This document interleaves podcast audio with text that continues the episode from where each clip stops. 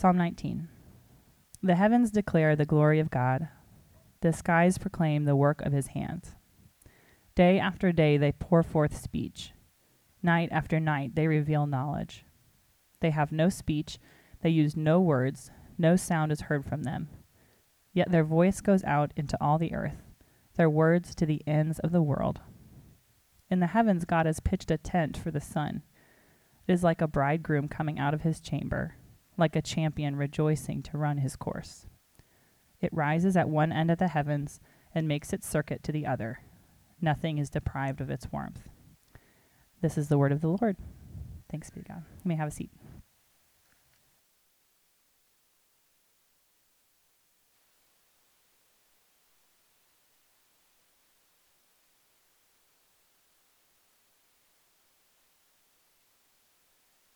Trinity. If this is, whoa, hello, that came on hot. Are we all right here? Was that me? Because I heard myself. Well, welcome, welcome. Uh, if this is your first time, we're really glad you're here. Uh, if you're a member, we're really glad you're here as well. Before we dive into the text, uh, I want to make a quick announcement as we come to the end of our first full year of Sunday gatherings as a church, we are seeking to raise a little bit extra funds. And so, if this is your church home, we want to encourage you uh, to consider giving at the end of the year here. Uh, normal for a lot of nonprofits and ministries, we are uh, facing a little bit of a deficit uh, relative to our budget at the end of the year. So, over the next few weeks leading up to the end of the year, December 31st, uh, our goal is to raise an additional $10,000 above our normal giving. Uh, so, we have a, a, deficit to budget of about $5,000, and then we are seeking to go into the next year with a little bit more uh, strength. There's a lot in 2020 that I'm really, really excited about that your giving is going to go towards. Uh, we're actually bringing on a pastoral resident, a young guy who is going to be uh, studying with us, serving with us, and we're going to be giving him a little bit of funding. Uh, and then we are making some changes and improvements in kids and in worship. And so we're going to talk more about that at our celebration dinner. If you've uh, been here for one of those, you know it's literally the best thing ever. We're going to do that at the end of January. It's a ton of fun. We go out to eat, church pays for it. It's a blast. We review things from the year before, look forward to the year ahead. And so we'll be sharing more at that time. But we want to encourage you, if you're able, to consider giving a little bit extra at this time to, to help with the strength and stability of the church. And so, no big campaign. We're not putting like a thermometer on stage with where we're at. This is just the we need 10 grand uh, campaign. So, we would love to have you consider, consider that.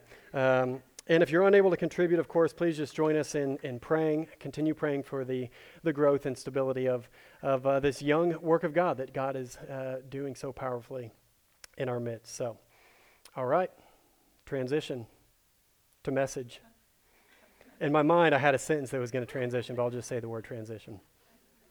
Uh, as many of you know, um, we lived in uh, Louisville, Kentucky for seven years before returning home here to Missouri. And often I've had people in town here say, Oh, Kentucky, uh, have you been to the Creation Museum? Uh, Creation Museum, if you've not heard of it, is a $35 million Disney like experience museum uh, set in farmland in northern Kentucky. Uh, it has another newer project called Noah's Ark Experience, which is a $120 million life size ark complete with a zoo and zip lines. And so you can imagine that these, uh, these museums, these experiences represent a little bit of a cultural divide, a sort of a case study in people who view the same topic from very different positions.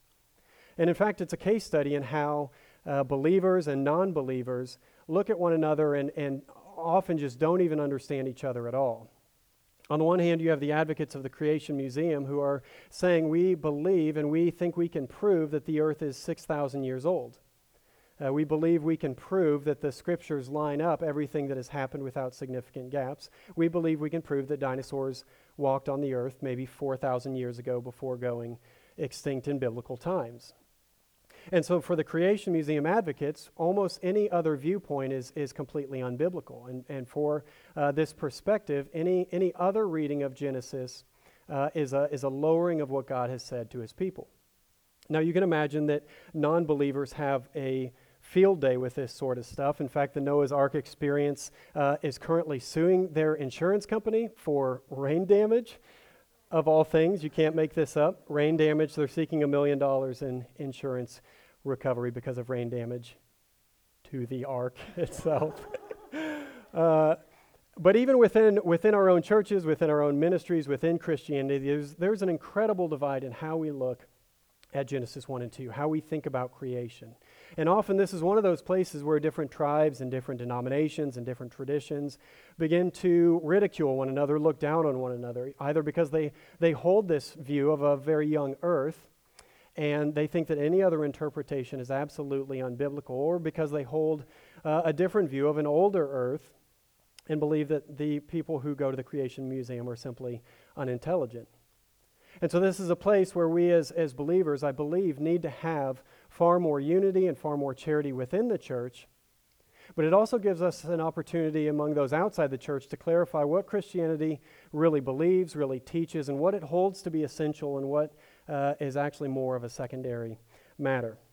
And so, the question we're looking at this morning this is the last week in this series, Questioning Christianity, where we've been taking questions from our members, from people in the community. We've gotten uh, 40, maybe 50 questions. We're continuing to get uh, questions. Um, we're shutting it down officially as of this weekend. I'm sorry. You can still ask your questions, but it won't be through the same form on the website. But we've gotten all these incredible questions, and we've formed eight sermons out of these questions. And so this week we're looking at the question Has science disproved Christianity? And so we have these two options that seem like polar opposites. On one hand, we have total atheism, which is represented by some of the famous atheists like Richard Dawkins, who has famously said, The universe we observe has precisely the properties we would expect if there is at bottom no design, no purpose, no evil, and no good, nothing but blind, pitiless indifference. And then on the other hand, we have people who often treat the Bible like more of a science textbook than the revelation of God and his history of redemption. And they think that all there is left is to expose people to the truth of, of creation or to dinosaurs, and then there is an airtight case for Christianity. I want to suggest that neither of these approaches are often that helpful. Believing that we have an airtight Christianity is, is not necessary to our faith. I think we see Christ over and over pointing us to faith and to trust in Him as opposed to creating an airtight case for Christianity. Instead, we have an airtight person. We have Jesus Christ, who Himself is perfect. And so today we're going to try to hold some different views with, with charity. We're going to seek to find some unity on this topic. And so, first of all, we're going to look at this question Has science disproved Christianity? Um, but we're actually going to end the sermon with some of the other questions that we've received that we haven't had time to, to spend an entire sermon on. So we're going to look at a few of those questions and then sort of give some final reflections for the road. All right? All right, transition. First of all, has science disproved Christianity? And to begin, I want to say no, I don't think science has disproved Christianity. In fact, I don't even think there's a significant conflict between science and Christianity, Christian belief. For most of Christian history, there has not been a concern over conflict between Christianity and science or any other field of study. In fact, theology originally was considered one of the sciences alongside biology and chemistry and physics. Universities would have these departments and these experts in theology and, and the natural sciences. There was a lot of overlap between them. Many of our, our great scientists from the past generations were believers Galileo, Isaac Newton, uh, Gregor Mendel, who is one of my favorites, uh, founder of genetics, he was a monk, uh, Blaise Pascal. These were all people who loved the Lord and, and were driven by their faith in God to embrace science and a, in a life of discovery in His world. It was in the 20th century when, when higher education became highly secularized that we actually got this view of evolution, not just as a way of explaining biological process, but as a grand overarching theory of everything. And I think that's where the conflict really comes in. If we believe that evolution is a grand theory of everything that explains everything, that puts everything into place, then there's a great divide between science and between Christianity. And that's a relatively new argument that evolution can be seen as a grand theory of everything. And I think that that's one as Christians that we can reject, and we can reject not only on spiritual grounds, but on, on grounds of science, because that is going way beyond the, the realm of biology to assume that natural selection or survival of the fittest can tell us about who we are, why we're here, what, what we must do to find joy and happiness. Those are way beyond the scope of biology.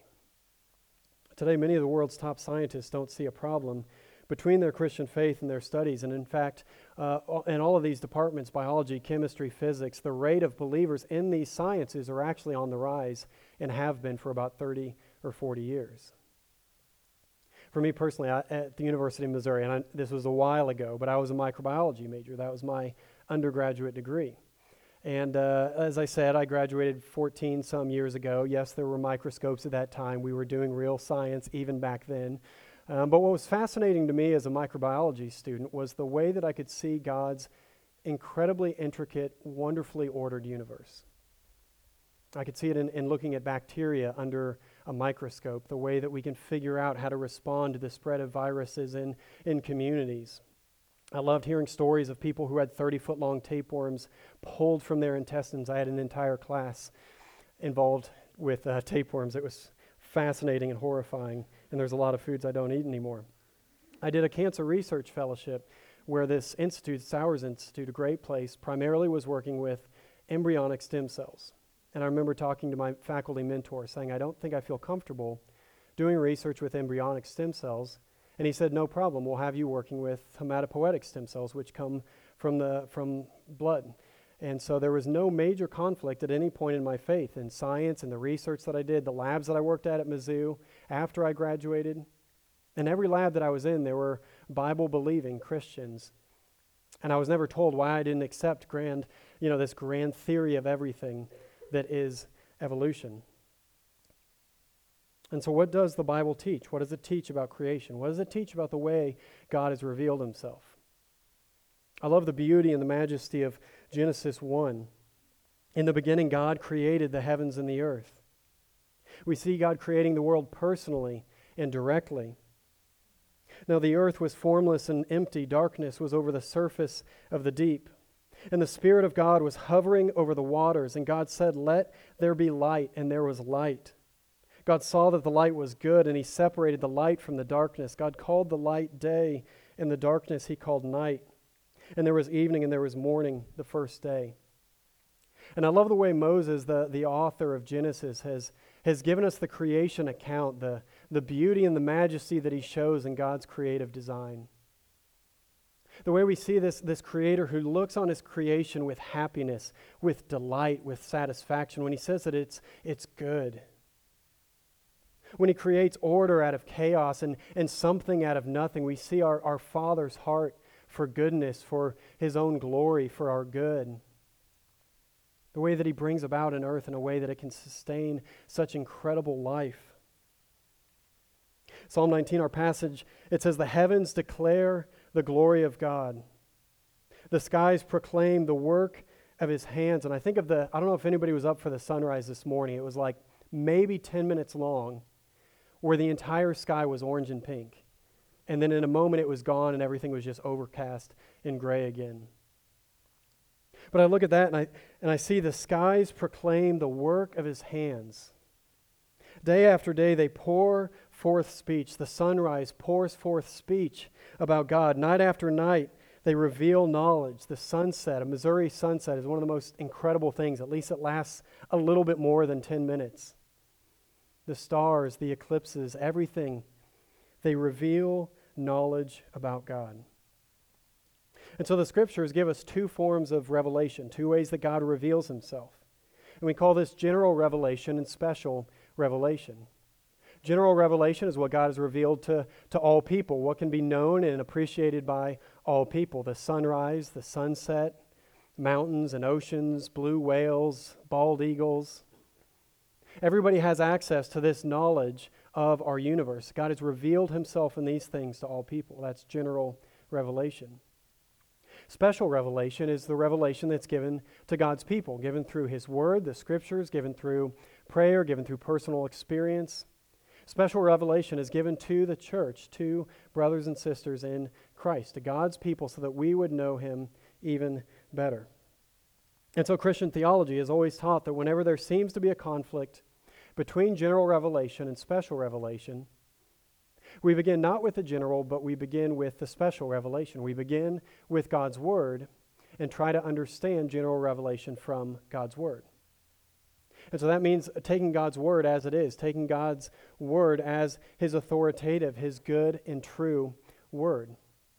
And yet, at the same time, if there's an area where special revelation is not incredibly clear, where God hasn't given us all the answers, then we should have no problem, or special revelation hasn't given us all the answers, we should have no problem looking to general revelation and helping us understand the world that God has created. And so, on this point, the scriptures, I believe, aren't completely 100% airtight clear on something like the, the age of the earth, the, the days of creation. And if that's true, that means that we hold our views with charity.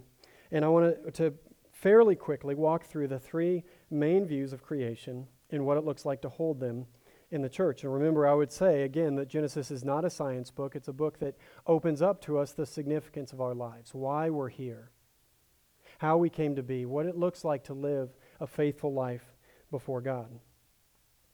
And so the first major view in the church is what we call the young earth view. And this is based on a straightforward reading of Genesis. A, a view of the six days of creation as 24 hour literal days.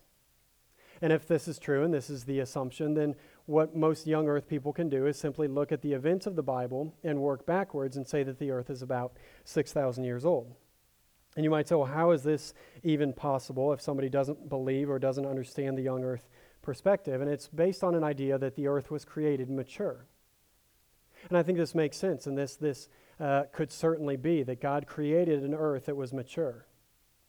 If you were there on the first day of creation in the Garden of Eden, do you think the trees were like little seeds in the ground, or were they fully mature, 100 foot tall trees? I would assume that they're fully mature trees. This is a beautiful, lush garden that God put man and woman in. At the same time, if you dug up the soil, soil by definition has nutrients that are from dead animals and previous plants that were there. And so if you dug up soil on the first day of creation, would there not be some evidence of life that has come beforehand? And so that's sort of the argument of the, the, young, the young earth uh, side, the theorists. Now, I think where this can get into trouble is by saying that this is absolutely, no question, what the Bible says. I think if you say case closed, this is special revelation, we don't need to look at general revelation whatsoever. Any look at general revelation is being unbiblical. I think that's taking a view one step too far, and I, I don't think that's necessary. At the same time, I don't think it's necessary to hold an old earth perspective, but here's sort of the old earth theory, which is the other main and the second view of creation. And so, in this view, many Christians observe that the word day in Genesis 1 can also be translated as a period of time. You may have heard this. The word day in Hebrew can be used as, as a period, as, as an age.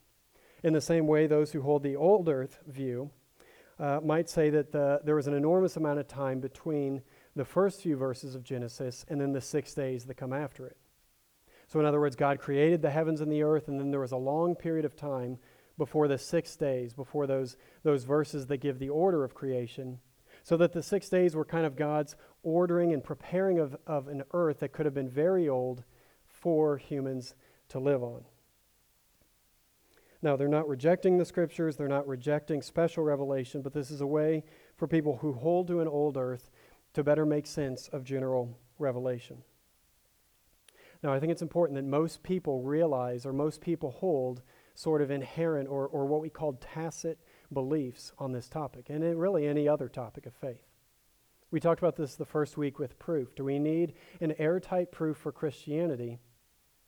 Or do our doubts actually give us structure to our faith? Are our doubts actually a good and a positive thing that lead us to trust in God and in His Word? And I think a lot of people are going to be naturally drawn to either the young earth perspective or to the old earth perspective because of their childhood, because of their church tradition. And I think that's, that's fine and good, but it's important to realize that we often have these underlying beliefs. And so all this leads me to the third view, which is the view that I personally hold, and I'm going to drink water out of suspension because I'm thirsty. And I call this view, I'm not sure, and I wasn't there. So I honestly don't know. I, I really don't have a major take between the old earth and the young earth. And I think this is okay to be in a place where on this topic we, we may not have a really firm view. If you do have a really firm view on this, I think that's totally fine. I think both of these views are within Christian orthodoxy, absolutely. And it's more about how we hold this particular doctrine. The Leviathan in, in Job, was it a dinosaur? Was it a, you know, was it a um, manatee? Was it an alligator? I, an elephant? I don't know, you know? I would love for there to be way more certainty in the scripture, scriptures than there often is. And if you say, well, I thought you've been saying throughout this whole series that we need to be firm in our faith, we need to stand on God's word, we need to let it uh, dictate everything that we do, we need to be able to hold to the truth even if it's unpopular. And I would say absolutely. And I think there are a lot of places where the scriptures are far clearer than we might even want them to be. And I think last week was evidence of that. And so there are places where the scriptures are incredibly clear and where we need to hold things with passion and with conviction. And then there are places I think we need to admit the scriptures aren't quite as clear as we would want them to be. And on those topics, I think we need to hold the doctrines with charity and with humility. I think the correct posture is to hold conviction with humility. And that's been the goal in this series. That's the goal for us every week. In fact, the very last line of our statement of faith is that we hold these doctrines in conviction with humility. We're a people of faith. We're a people of God's Word. We love the Scriptures. We love studying church history, or at least I do, and a lot of people do. We love the fact that God has spoken to us through His Word, that He's given us this incredible Scripture, that He's given us an awareness of a world that's good and right and ordered. And yet at the same time, I don't think it's, it's ungodly to admit we can have doubts. That our doubts can drive us to a deeper appreciation and a deeper love for God and His Word. I think we can look around at the other believers and the other traditions and, and uh, other denominations and recognize that this is actually a good gift. In an area where we have disagreement within the church, that's given by God, I believe, to, to help us work towards unity. Now, God knows infinitely more about science than we do. God could have made everything extremely clear on every single topic in His Word. It might be a larger Bible than it is. But instead, I believe there are areas where He hasn't given us total certainty within the faith so that we can, get, we can learn to get along with people who hold different views than us. I don't know if there's a way to develop hu- humility and to develop hu- unity between churches if there isn't some gray area given by the Lord so that we can develop patience and love within the church. Now, we could spend way more time on this. Uh, you know, one of the questions we've gotten was on dinosaurs, and, on, and the young Earth view, dinosaurs are very important to the view. The, the idea that dinosaurs were far more recent than natural um, revelation seems to suggest. And so, within the young Earth view, dinosaurs give credence to uh, a very young Earth, and this is a way of, of um, even evangelism that people can show dinosaurs were on the Earth at this point, which means creation started at this point, which means the Bible's relevant and accurate, which means you should put your faith in Christ. And I think if you hold that, that's fine. Personally, I don't know that the natural revelation can help me make sense of that. And so, on the question of dinosaurs, again, I don't have a great answer. I don't really know. I don't know if it's possible to have an airtight case for when dinosaurs were around and when they were extinct. Although I love the question, I love doing a couple hours of research on it. There's all sorts of stuff out there on the internet, as you would imagine. We could spend way more time on this, but I do want to speak to a few other questions we've gotten in the past few weeks. And so I'll say if you've submitted a question online, I'm so thankful. We got so many incredible questions. We've hit on a lot of them throughout this series, but there are a few more that I wanted to speak to this morning before we conclude the series. And so this is sort of emptying the Trinity inbox, the Trinity mailbag. I thought about bringing a literal mailbag with me and like opening an envelope and reading it. But then I remember I'm not really that into props and it'd probably be a little bit cheesy. So, all right, first question Does a Christian who commits suicide go to hell? Uh, I was really happy uh, to receive this question, uh, and I believe that that uh, no, a Christian who commits suicide does not go to hell, but goes to be with the Lord immediately and for all eternity. I think a Christian who commits suicide is a Christian who is like anybody else. Anybody who commits suicide is, is almost certainly struggling with, with uh, the heaviness of life, with uh, a mental illness. Anyone who, who takes their own life is struggling in such a profound way that this becomes an appealing option. And I think we have to give a lot of space as Christians for the reality of this broken world that, that even a believer could struggle with mental illness to the point where he or she would want to take his own life. And so, if a believer commits suicide, and what the church has traditionally taught, even though you'll see some, some major Catholic statements that are different, if somebody commits suicide but they're a believer, they go to be with the Lord just like anybody else, regardless of, of the method of death. I think the fact that we see Samson commit suicide in the Old Testament and then get listed in Hebrews 11 as one of the heroes of the faith, I think that gives evidence to the fact that this is not a, you know, a sin that can't be covered. We're saved not by the fact that we have zero unrepentant sins when we died. I don't know if anybody has zero unrepentant sins when they die. But the fact that Jesus' blood is enough to cover all of our sins. What we believe as, as Christians is that we are made one with Christ through faith in Him, and that everything that's true about Christ now covers everything that's true of us. And there aren't like degrees of, of sinfulness and failure, failureness in God's eyes. If we are one with Christ, then when God looks at us, He sees Christ Himself.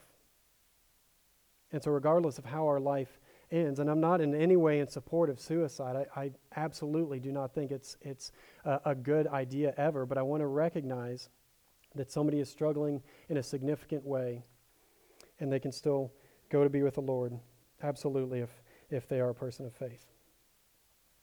Mental health is something that we've talked about on a few occasions here, and it's one of our passions as a church family. I've, I've been open on several occasions with my own long struggle with depression. Uh, for nearly 20 years, I've wrestled with depression, and I've found a lot of encouragement, a lot of support in, in this church and in the church as a whole in the community of faith and in Christian counseling and therapy and medication.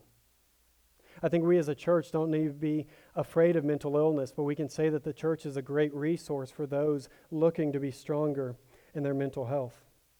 And just like I, I believe that I have a biological proclivity to depression, and other people have proclivities towards anxiety and other things, I believe that the church is a gift from the Lord to help us su- support and encourage one another. And so, this is a place where if you are having suicidal thoughts, if you are struggling with depression or anxiety, this is a safe place to bring those things. You can bring them to your friends without fear of judgment. You can bring them to me and Casey and the other leaders of the church without fear of judgment. And so, that's the first question.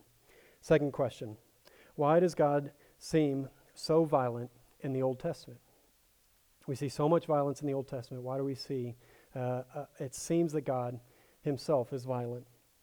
Now, first of all, I would say there's an enormous amount of violence in the Old Testament that God condemns and rejects, and this is not God ordained violence. Most of the violence in the Old Testament is not God bringing it about, but it's a broken world revolting against God. And so, even David, one of the great figures of the Old Testament, he's not allowed to build the temple in Jerusalem because God says that his reign was marked by too much violence and too much bloodshed. And yet, at the same time, I think we have to recognize that there are passages where God actually commands some level of violence. We can think about the life of David when he goes and he, and he intercedes on behalf of Israel and he asks the Lord, should we, should we attack the Philistines? And so their enemies, the Philistines, are getting ready to attack them. David goes before the Lord and he says, Should we turn and should we directly attack the Philistines? And God says in several instances, No, don't do that actually go around this mountain and hit them from the side, and you'll wipe them all out. It's like, whoa, God's doing like war strategy in the Old Testament. And we can look at that and think, how in the world could God do that? I think what we need to understand in the perspective of redemptive history, what God's been doing from beginning to end. In the Old Testament, Israel was God's special people, they were the kingdom of God. There was no salvation outside Israel for most of the Old Testament. The kingdom of God was Israel, and so anybody outside of Israel, they were enemies of God. We see in a few places that God spreads his salvation outside Israel, but for the most part, everybody outside of Israel in the Old Testament is an enemy to Israel and to God. Now, in Christ's life and his, his birth and his death and his resurrection, that kingdom opened up. The floodgates were opened wide so that every tongue, tribe, and nation now is a member of God's kingdom. Anyone and everyone who believes can be one with Christ. There is no division, there are no enemies of Christianity. And yet, in the Old Testament, God is often providing for, protecting his people, Israel. And so, as Christians, I think we can actually be incredibly encouraged by this encouraged by a God who will defend us, a God who will protect us, a God who is our rock and our strength and our refuge. And yet the battle now is, is not physical, it's not military, it's spiritual. The New Testament says in Ephesians 6 our struggle is not against flesh and blood, but against the rulers, against the authorities, against the powers of this dark world, and against the spiritual forces of evil in the heavenly realms. Therefore, put on the full armor of God. Notice that it doesn't say fight. Have you noticed that? It doesn't say put on the armor and then charge the gates of hell. It says put on the full armor of God so that when the day of evil comes, you may be able to stand your ground. And after you have done everything, to stand. A lot of the physical realities of the Old Testament continue today, but it's spiritual realities. We are threatened on all sides by spiritual forces of darkness. And yet we have a God who understands understands this. He's not afraid of it. He's willing to fight on our behalf. All we have to do is stand. Our God will fight for us. Now, third and final question, and I love this one. What makes Christianity different, and does it really matter in the end? What makes Christianity different and does it really matter in the end? I think, in a way, this entire series has been a, an attempt to answer that two parted question Does Christianity, is it any different and does it really matter? First of all, is it different? I would say there is one really clear way where Christianity is different from every other religion, and that's Jesus. Every religion, of course, has its version of God, its, its prophets, its religious leaders, and yet Jesus is 100% totally different. No other version of God in any other religion, no other prophet, no other great leader has ever come down from heaven and lived for his people and suffered for them and died. Every other religion has this in common it's man trying to climb his way to God. And in Christianity, God comes down to man. God the Son leaves the, the beauties and the glories of the heavens to enter our broken and corrupt world on our behalf, not because we invited him, not because we were impressive, not even the church, not, not even Israel. But Jesus came down because we were dead and lost in our sin. There is no grace like this, there's no Savior like this in any other religion.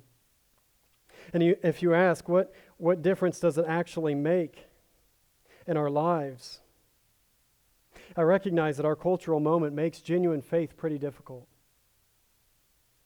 That we can look out at our world that, that seems so secular, so, so disconnected from God, a world where you can only defend what you see in a, in a natural way. What, you know, what can you measure? What can you prove?